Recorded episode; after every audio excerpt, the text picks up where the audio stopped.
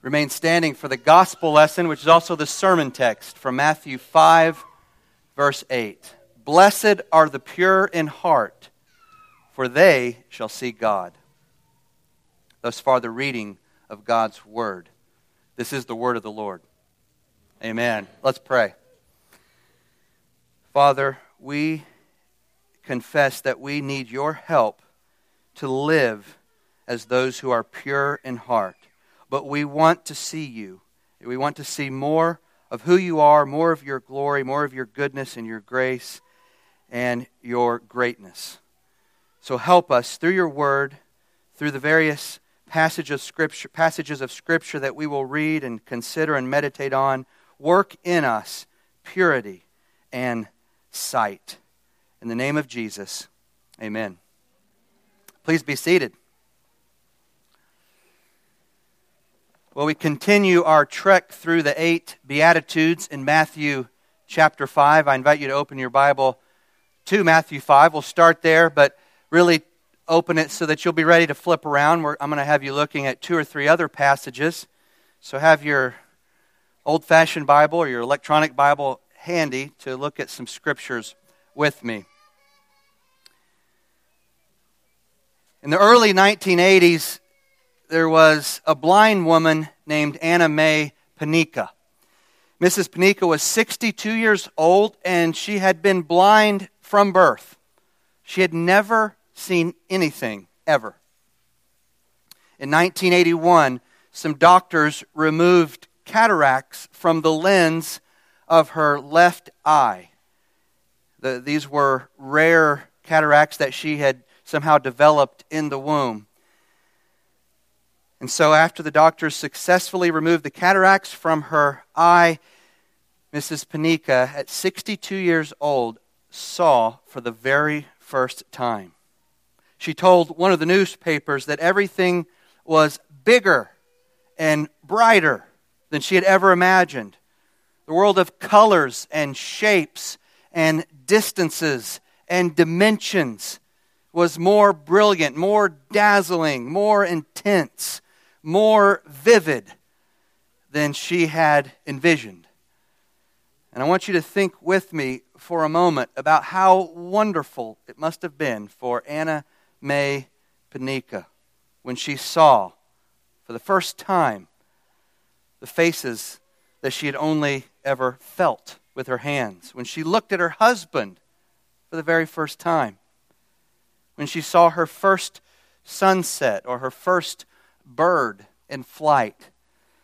The gift of physical sight is a wonderful gift from God that we take for granted, but that she probably didn't after that. And the miracle of seeing for the first time cannot be described adequately.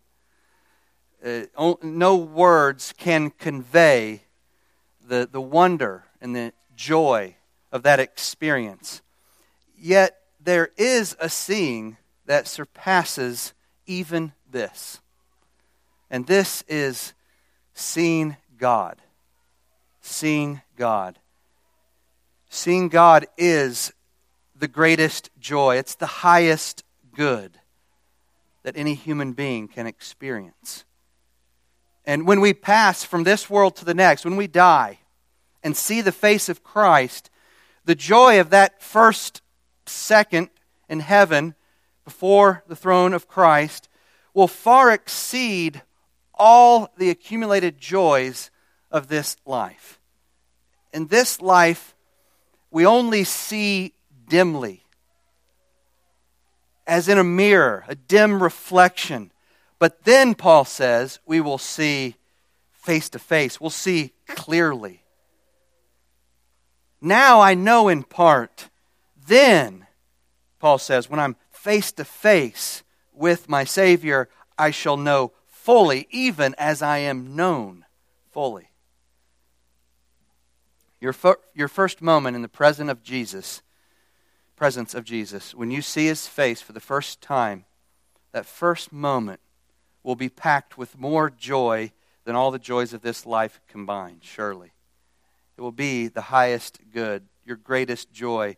The wonderful story that I told of Mrs. Panika that miracle of sorts, fades in comparison. That's ultimately what the sixth beatitude is about. Not, not the only thing it's about, but that's what it pushes us to envision seeing God, the fullness of seeing God, the climax of seeing God. Blessed are the pure in heart, for they shall see God. This short saying of Christ tells us, though, how to have 2020 spiritual vision in this life, or at least to get on the road to having that perfect vision, even now. It teaches us how to be on that trajectory of seeing God so that we see God more and more, even in this life. If we want to see God, not only in the next life, but also in this life, we need to unpack this verse. We need to understand what it means to be pure in heart. Now, in the Bible, in the Old Testament and in the New Testament, to be pure means to be internally clean, clean on the inside, holy on the inside. There's emphasis on the inside. There's different words that emphasize the external holiness or purity or cleanness, the ceremonial cleanness. When Jesus says pure in heart, he is echoing a specific and important and important phrase in Psalm 24. That's the first place we're going to turn. I want you to turn to Psalm 24. The Psalms are right in the middle of your Bible, so turn to the middle and then find Psalm 24. And I want, you, I want to show you how the sixth beatitude is linked to Psalm 24. Jesus is borrowing language from Psalm 24, verse 4. So turn to Psalm 24, and we're going to read verses 3 and 4. In verse 3, the psalmist asks two questions Who may ascend into the hill of the Lord? Or who may stand in his holy place? Now, we need to stop there before we go on and just realize these are two of the most important, important questions that we can ask. Who are the people who get to stand before God in his presence to see him? Who may go up to that glorious and holy place and stand before him? Who may see God? We find the answer in the first line of verse 4. He who has clean hands and a pure heart, or maybe more literally, he who has clean hands and who is pure in heart. The phrase there in the Greek Old Testament is the same as the one that Jesus uses in Matthew 5 8. Pure in heart. Same construction, same vocabulary, same grammar. So, do you want to see God better? Do you want to eliminate some of that dimness and fogginess that is inevitable in this life, but able to be removed slowly but surely in this life? Then get cleaner hands and become pure in heart. The Old Testament prophets looked forward to the time when God would give his people his new covenant people clean hearts. If your Bible's still open to the Psalms, flip over seven books toward the New Testament, seven books toward the New Testament, to the book of Ezekiel, the prophet Ezekiel. And we're going to read two verses from Ezekiel chapter 36. Ezekiel 36. Ezekiel was written, remember, about six centuries, a little less than six centuries before the birth of Christ.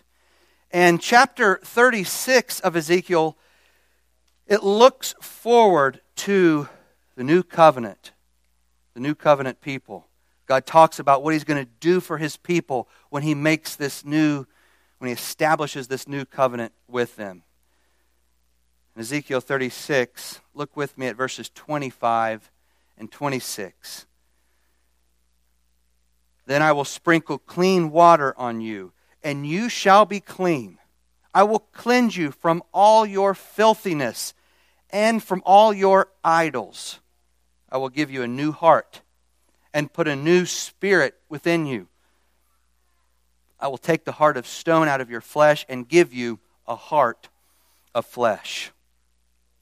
Now, you don't have to turn there, but, but Jeremiah 31 envisions the same sort of thing.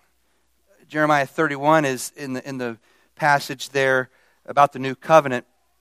And Jeremiah 31 33 says that God in the new covenant will put his law in the minds of his people. He will write his law on the hearts of his people. A pure heart is one that has God's law written all over it. To be pure in heart is to be pure on the inside. In the first century, in, in, the, in the time of Jesus, the religious leaders and the people in Israel were not all that concerned, oftentimes, with the purity on the inside. See this especially in the Pharisees and in Jesus' rebuke, rebukes of the Pharisees. They only worried about keeping the outside clean, what people could see. So Jesus warns them in Matthew 23 Woe to you, scribes and Pharisees, hypocrites, for you cleanse the outside of the cup and dish, but inside they are full of extortion and self indulgence. Blind Pharisee. I want you to notice how he uses the word blind. He calls them blind. They can't see. They can't see the truth. They can't see God. Blind Pharisees first cleanse the inside of the cup and the dish, that the outside may be clean also. And he continues Woe to you, scribes and Pharisees, hypocrites, for you are like whitewashed tombs, which indeed appear beautiful outwardly but inside are full of dead men's bones and all uncleanness. All the uncleannesses. Even so, you are also out, you also outwardly appear righteous to men, but inside you are full of hypocrisy and lawlessness. If the Pharisees had written the sixth beatitude, it would have read like this Blessed are the outwardly clean. Blessed are the outwardly pure, for they shall see God. And these were Israel's teachers, Israel's leaders, spiritual leaders, doctrinal leaders. So we see then the necessity for the sixth Beatitude's call for a radical renewal, a radical inner renewal. Blessed are the pure in heart, for they shall see God. In addition to inner cleanness, pure also calls for a purity of devotion, we'll call it. Devotion refers to our, our whole being, our whole spiritual life, our, the orientation of our, our life. What are we devoted to? The word pure carries the idea of being free from every taint of evil. Now, I, I emphasize every taint of evil because purity in Scripture is comprehensive, it covers everything, the whole Christian life. That's why I use the word devotion.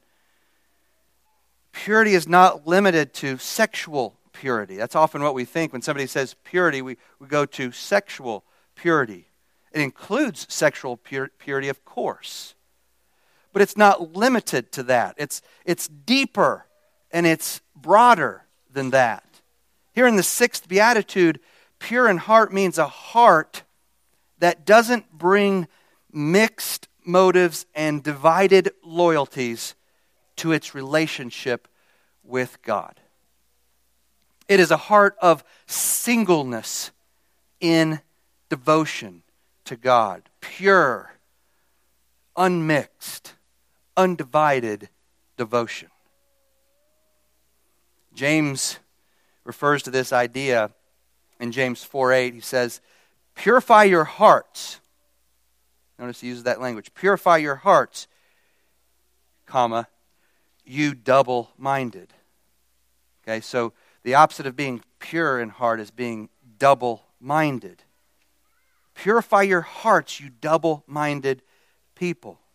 Get rid of your mixed emotions, your duplicity, your double mindedness. Be simple and pure and sincere in your devotion.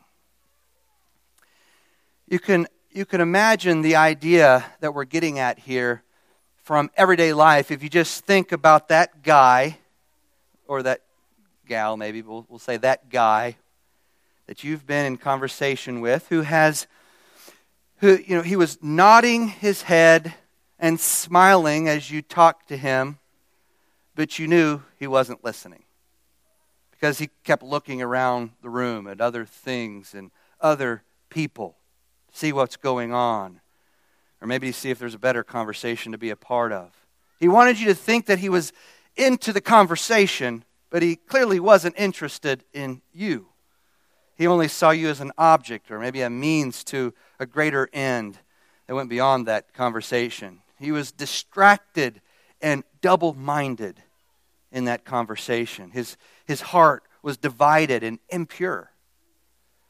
We've probably talked to that guy. We've probably been that guy, right? Now, if such behavior is unacceptable in, in human relationships, how much more deplorable is such behavior in our relationship with God.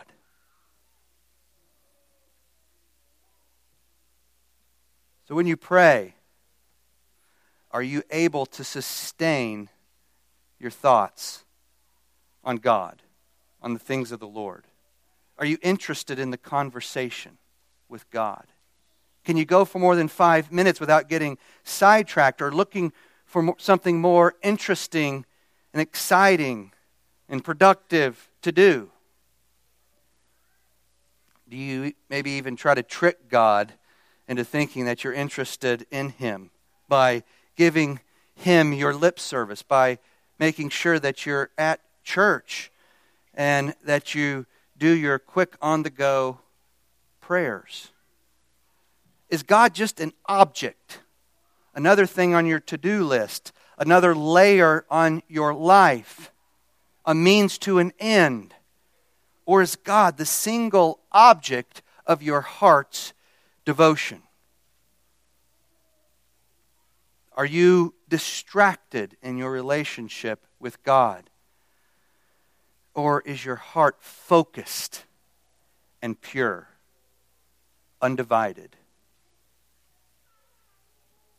Purity is focus, absorption, concentration, sincerity, and singleness.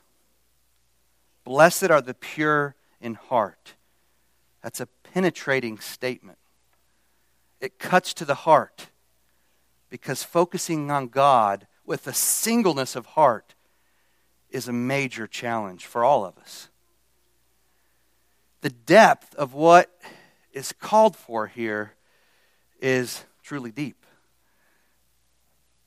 And it's seen in, the, in those qualifying words, in heart. Blessed are the pure in heart. We're to be focused on God in heart. In the Bible, heart means more than just your mind, what you think, it includes your emotions. It includes your will. It's really everything. It's the totality of our ability to think and feel and to decide. So, pure in heart means that not only our minds, but also our feelings and our actions are to be concentrated from beginning to end and all the way through the middle on God. If our focus is merely intellectual, we are not pure in heart. Martyn Lloyd-Jones paraphrased, Blessed are the pure in heart, this way. He said, Blessed are those who are pure, not only on the surface, but also in the center of their being and at the source of every activity. Listen to that last part at the source of every activity, you're to be pure. That's a daunting requirement, right? Jesus is calling you to a radical cleanness of heart, a heart totally focused on God. The depth of, it, of this heart requirement is highlighted when we realize that it's from the heart that all our human problems flow. Jesus says in Matthew 15, For out of the heart come evil thoughts, murder, adultery, sexual immorality, theft, false testimony, slander. And in Mark 7, Jesus says, Nothing outside a man can make him unclean by going into him. Rather, it is what comes out of a man from the heart that makes him unclean. For within, out of men's hearts, come evil thoughts. So the scriptures are clear and conclusive on this point. But our hearts also point to this truth, to this same point, don't they? Our experience confirms that what Jesus says is, in fact, true. All we have to do is look into our own hearts and observe the darkness, the mixed motives, the dividedness, the distractions, divided loyalties. A man once said, I don't know what the heart of a bad man looks like, but I do know what the heart of a good man looks like, and it's dreadful. The looming question then is how can we ever accomplish this? How can we ever do what Jesus is, in fact, calling us to do in Matthew 5, verse 8, in the sixth beatitude. Is this beatitude beyond our reach? Well, in a sense, yes, because Jesus is asking for perfection. And at the end of Matthew 5, remember, still in the Sermon on the Mount, that's precisely what Jesus requires. Look at the last verse if you're in your Bibles, flip back over to our verse in Matthew 5, and then go to the end of the chapter the very last verse in Matthew chapter 5.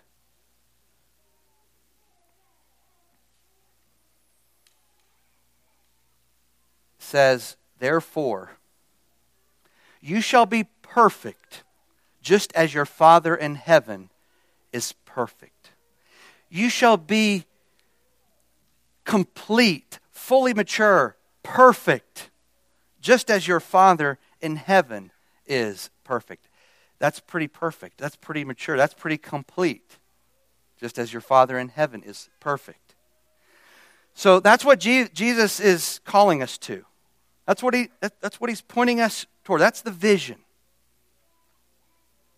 And this might drive us to despair. It shouldn't, but it might. You might be tempted to just despair at this point because none of us perfectly models any of the anything in the whole Sermon on the Mount. We don't, we don't perfectly model these eight Beatitudes. None of us is perfectly exhibits a poverty of spirit. None of us perfectly mourns over our sins. None of us perfectly exhibits meekness, gentleness. None of us perfectly hungers and thirsts for righteousness. None of us is perfectly merciful. None of us is perfectly pure in heart. So, what are we to do? Well, there's, there's really one main answer. We must cast ourselves on the grace of God and receive His radical renewal. We must be transformed by the renewing of our minds we must be transformed from the outside in by God.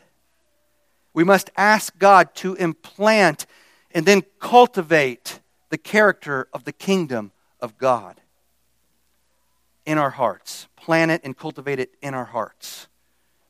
We need to pray for that.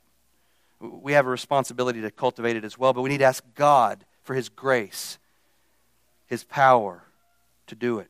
If we do this, these qualities will take root and grow within us.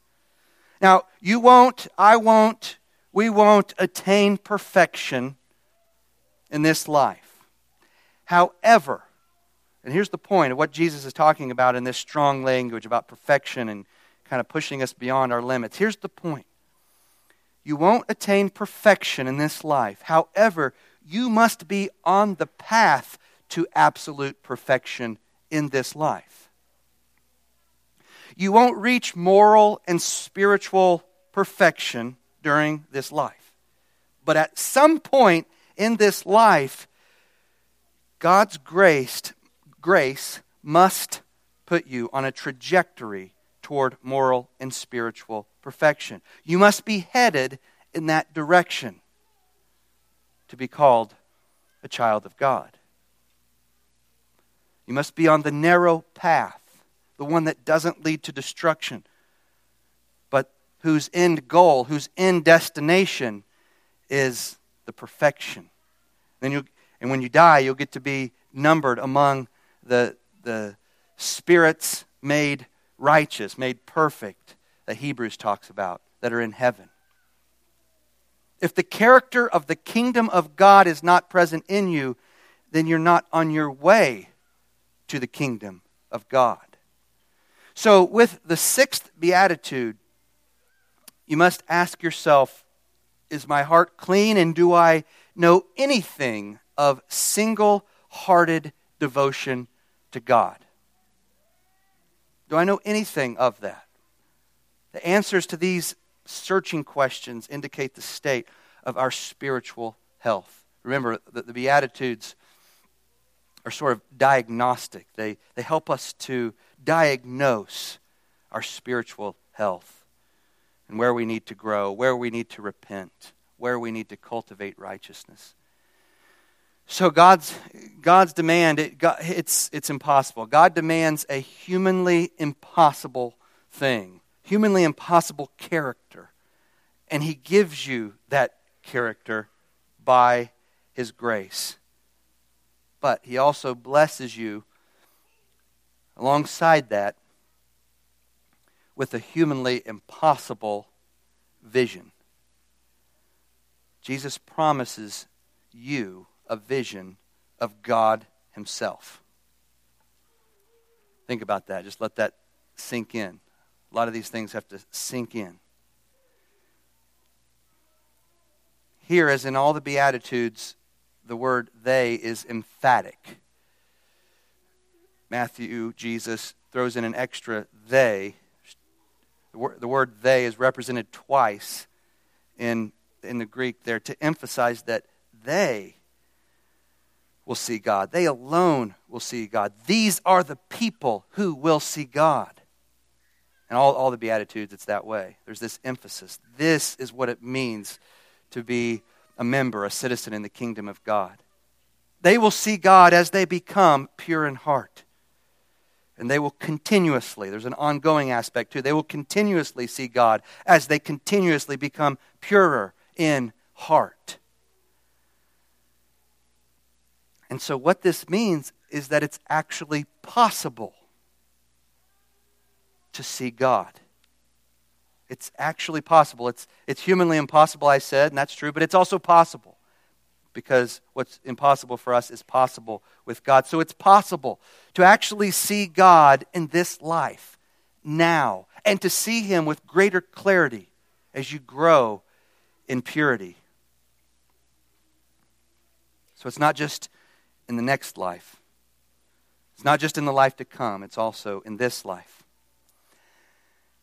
Helen Keller, who was a Christian, said that it's better to be blind in your eyes and to see with your heart than to have two good eyes and see nothing with your heart. See, Mrs. Panika's operation in 1981 it was wonderful. It was a, a miracle of modern medicine, as they say. But there is yet a better seeing. And Christians see God now. Of course, we don't see God in his total being. For one, that would be too much for us. However, we do see him in many ways. We see him by faith. We see him in the scriptures, which for us for the, are, are living and active. They're sharper than any two edged sword and they're penetrating. We see and celebrate God in creation. We see him in, in everything that he's made. You can't help but see God if, if you, are, are, if you have his spirit. Psalm 29 says that when David watched a thunderstorm, he saw God. Speaking about thunder, David says in Psalm 29 The voice of the Lord is over the waters. The God of glory thunders. The Lord thunders over the mighty waters. The voice of the Lord is powerful. The voice of the Lord is majestic. So he, he used that opportunity of, of witnessing this grand event of creation to see God in it, to see God behind it and in it. This kind of seeing belongs only to the believer. We see the footprints and the fingerprints of God all over creation, all over nature. Those of faith see God in the scriptures, see God in creation, and they see God in the events of life, in, in the providence of God, the ups and the downs. So the sixth beatitude tells us that the purer our hearts become, the more we will see of God in this life. Those, those things grow together. Our purity, our undividedness, our sincerity of heart, and our vision of God, our ability to see God even in this life. The more our hearts are focused on God, absorbed with Him, concentrated on Him, freed from the distractions that are not God, everything that's not God, sincere single, the more we will see him. As our hearts become pure, the more the word lives in us and acts in us. The more creation speaks to us, the more God speaks to us through creation. Even the difficult circumstances of life seem to sharpen our vision of God. That's, if you read the book of Job at the end, he's saying, I didn't see you before, now I see you. And part of how he learned to see God for who he was was by going through all of that suffering.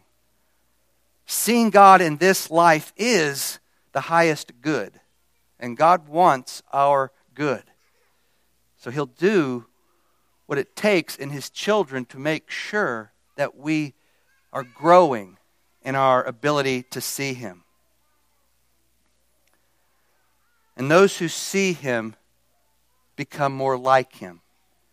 Those who, when you see more of God, you're becoming more like Jesus. That's what Paul says in 2 Corinthians 3:18. And we all as we reflect the Lord's glory with unveiled faces are being transformed into his image from glory to glory. So how do we how do we move upward and inward, going from one degree of glory to another degree of glory? How does that happen?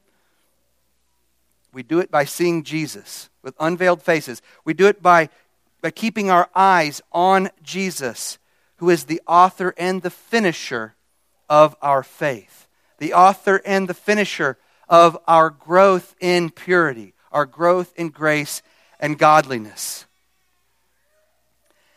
And this happens, this happens in this life. This happens in this, this process, this growth from glory to glory, from purity to purity, from vision to better vision. It, it happens in this life.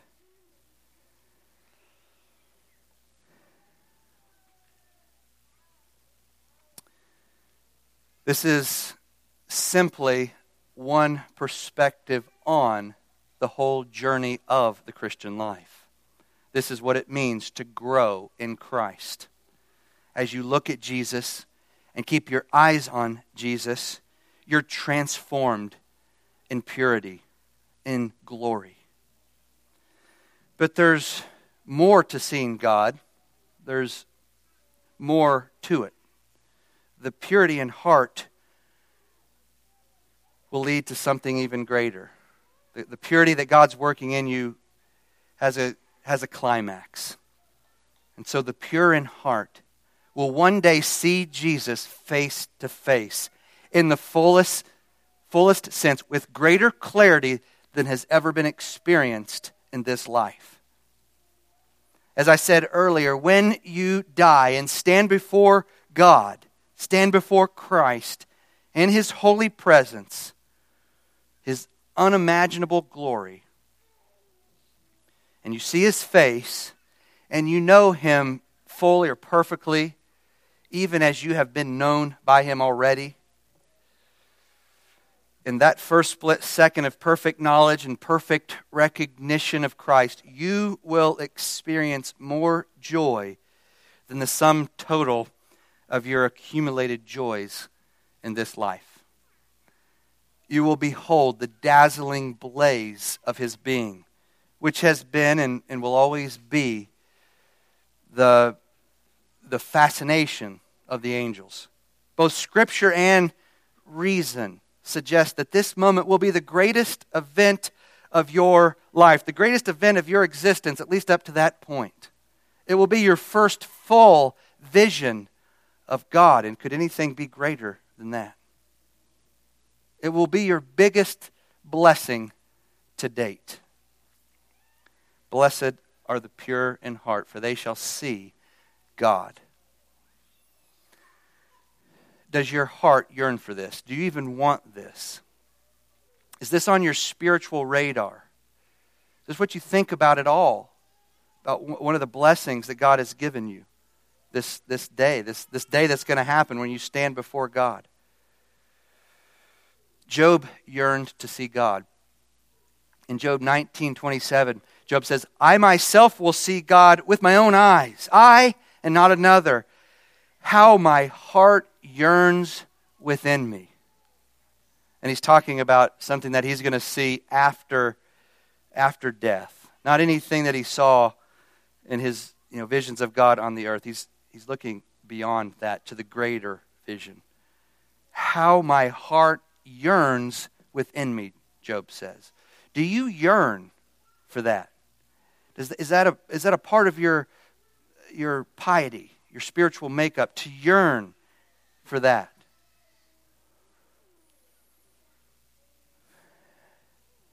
If not, then you may not get what Jesus is saying here. You, you may not get why he makes such a big deal about seeing God in the sixth beatitude. If it's not a part of what you long for, then what's the big deal? But if Jesus' words mean anything, they mean that we should be longing for the vision of God, both in this life and in the life to come. So let's back up and think about this beatitude as a whole and kind of unpack it a little bit and, and paraphrase it. Blessed or happy are the pure in heart, those with clean, unmixed, undivided, undistracted hearts for God. For they and they alone will see God, both in this life and in the age to come. That's what it means.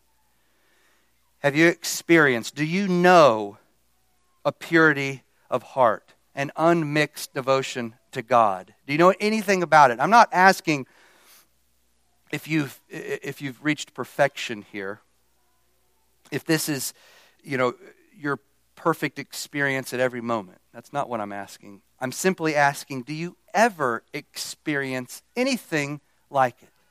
Do you, do you know what's even being talked about in these scriptures that we've been reading and thinking about? Is, maybe, maybe we could ask it a, a different way that's easier to answer. Uh, is this single heartedness your desire? Do you, do you want it? You're not sure, you know, it's hard to be introspective and know what's going on inside, right? But, but do you desire it? Do you want it? The story I told at the beginning of the sermon about Mrs. Panika when she received her sight at the age of 62 is actually something of a bitter sweet story. Maybe not to her, probably wasn't. It was probably just sweet. But if you think about the, the broader context, the technology that corrected her sight had been available for decades before Mrs. Panika took advantage of the technology. She didn't have to wait until she was 62 years old for those cataracts, those rare congenital cataracts, to be removed. The surgical technique was available to her when she was in her 20s or 30s. In the same way, the, the technique, quote unquote, technique for curing spiritual blindness has existed for 2,000 years. The procedure is radical and 100% effective because God is the physician, God is the doctor, He is the surgeon. You must be born again. You must be pure in heart. And to be pure in heart, you must be given a new heart. That's what it means to be born again from above by water and the Spirit. You must be a recipient of the new heart that Ezekiel was talking about, uh, talking about back in Ezekiel 36 that we read together. To be pure in heart, you must have received a new heart. Before you can be pure and see God, you must accept the purifying grace of God that is offered in Jesus Christ. Paul says in Titus 2, verses 11 to 14, For the grace of God has appeared that offers salvation to all people. It teaches us to say no to ungodliness and worldly passions and to live self controlled, upright, and godly lives in, the, in this present age while we wait for the blessed hope, the appearing of the glory of our great God and Savior Jesus Christ, who gave himself for us to redeem us from all wick- wickedness and to purify for himself a people that are his very own, eager to do good works. We can only be eager to do good works because we've been purified by the blood of Christ. We can only be pure in heart because our hearts, as Hebrews says, have been sprinkled by the blood, the blood of Christ. For those of us who have eyes that are now open, this text is an opportunity to develop and to enhance the, the purity and the focus that God calls for. And in closing, I'll leave you with these handful of applications. Number one, be honest with God about your heart's condition. Is your heart inwardly clean? Is, is it pure in its focus on God? Ask the Holy Spirit to show you where it's not, to, to expose the state of your heart. Ask God to reveal the dark and unclean places. They're there. Find them and ask for God's help in finding them. Number two, acknowledge that only God can make your heart pure. This shouldn't make you passive, you know, like I'm waiting on God to make me pure. It just hasn't happened yet. So I guess I'll enjoy it until it, life until it does happen. No, that's not the point. It should only make you deeply aware of your need for God's grace. Paul tells the Philippians in Philippians 2, Therefore, my dear friends, as you have always obeyed, not only in my presence, but now much more in my absence, continue to work out your salvation with fear and trembling. Continue to obey. So, this, this seems to put the responsibility squarely on the Philippians, on us. But then the next verse says, For it is God who works in you to will and to act according to his good purpose. So, God calls us to do the work. He demands, He requires you to do the work to obey. And then when you're able to do it, you should recognize that behind your effort is God, It is God who works in you the will to act according to his good purpose.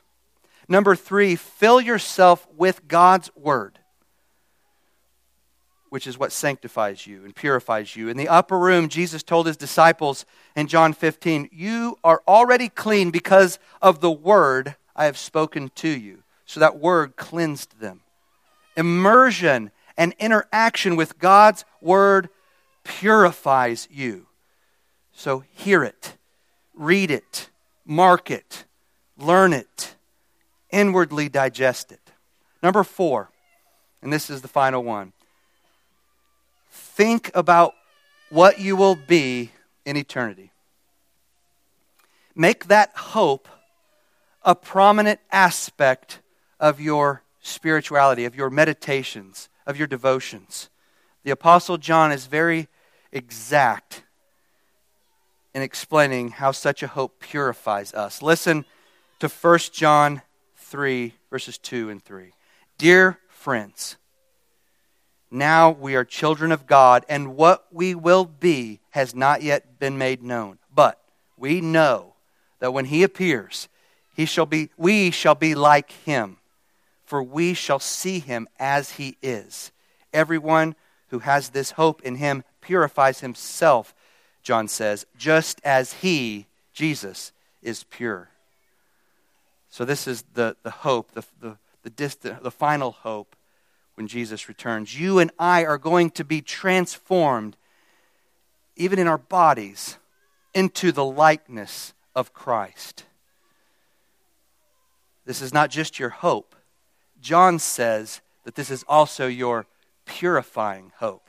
This is the hope that when you hope it, when you think about it, when you meditate on it, it purifies you. Everyone who has this hope in him purifies himself just as Jesus is pure. Let's pray. Father, again, we pray that you would use the word that was read and proclaimed, and your Spirit who inspired it and who also lives in us to transform us and to make us more like Jesus, to make us pure in heart, and to enable us to see you, God. We ask this in the name of Jesus. Amen.